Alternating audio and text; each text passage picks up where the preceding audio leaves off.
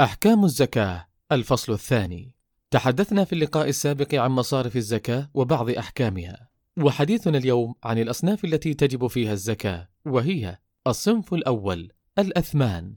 وهي الذهب ونصابه الذي تجب معه الزكاة 85 جراما. والفضة ونصابها 595 جراما. والأوراق النقدية كالريالات ونحوها ونصابها قيمة نصاب الذهب أو الفضة أيهما أقل؟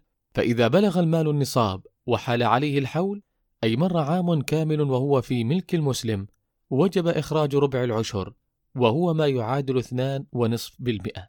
ومن الطرق السهلة لحساب زكاة مالك أن تقسم مجموع المال على أربعين فيخرج لك المال الذي يجب أن تزكيه. الصنف الثاني الذي تجب فيه الزكاة بهيمة الأنعام وهي الإبل والغنم والبقر ويشترط أن تكون سائمة أكثر العام. وهي التي ترعى ولا يعلفها صاحبها ومتخذة للدر والنسل وليس للعمل كالحرث واستخراج الماء. ونصابها في الإبل خمسة وفي البقر ثلاثون وفي الغنم أربعون. وتفصيل زكاة بهيمة الأنعام موضحة في الأحاديث الصحاح ومشروحة في كتب الفقه. الصنف الثالث.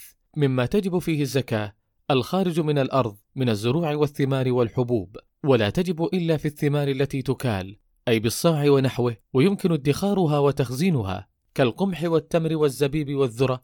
أما ما لا يمكن ادخاره كالبطيخ والرمان والموز وغيرها فلا زكاة فيها. وبين النبي صلى الله عليه وسلم نصاب الخارج من الأرض في قوله وليس فيما دون خمسة أوسق من التمر صدقة متفق عليه. والوسق مقياس كيل يقاس بالحجم لا الوزن. ويساوي 300 صاع ووزنه بالبر الجيد ما يقارب 612 كيلوغرام. وتجب زكاة الخارج من الأرض عند نضج المحصول الزراعي وذلك باشتداد الحب وبدو صلاح الثمر.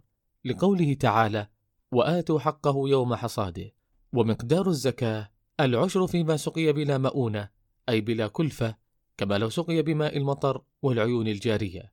ونصف العشر فيما سقي بمؤونة أي بكلفة كما لو سقي بالآلات والمضخات ونحوها. الصنف الرابع الذي تجب فيه الزكاة عروض التجارة وهي كل ما أعد للبيع والشراء لأجل الربح وتضم قيمتها للنقد ثم يزكى من المجموع ربع العشر. اللهم آت نفوسنا تقواها وزكها أنت خير من زكاها أنت وليها ومولاها. نكتفي بهذا القدر ونتحدث بمشيئة الله في اللقاء القادم عن أحكام زكاة الفطر.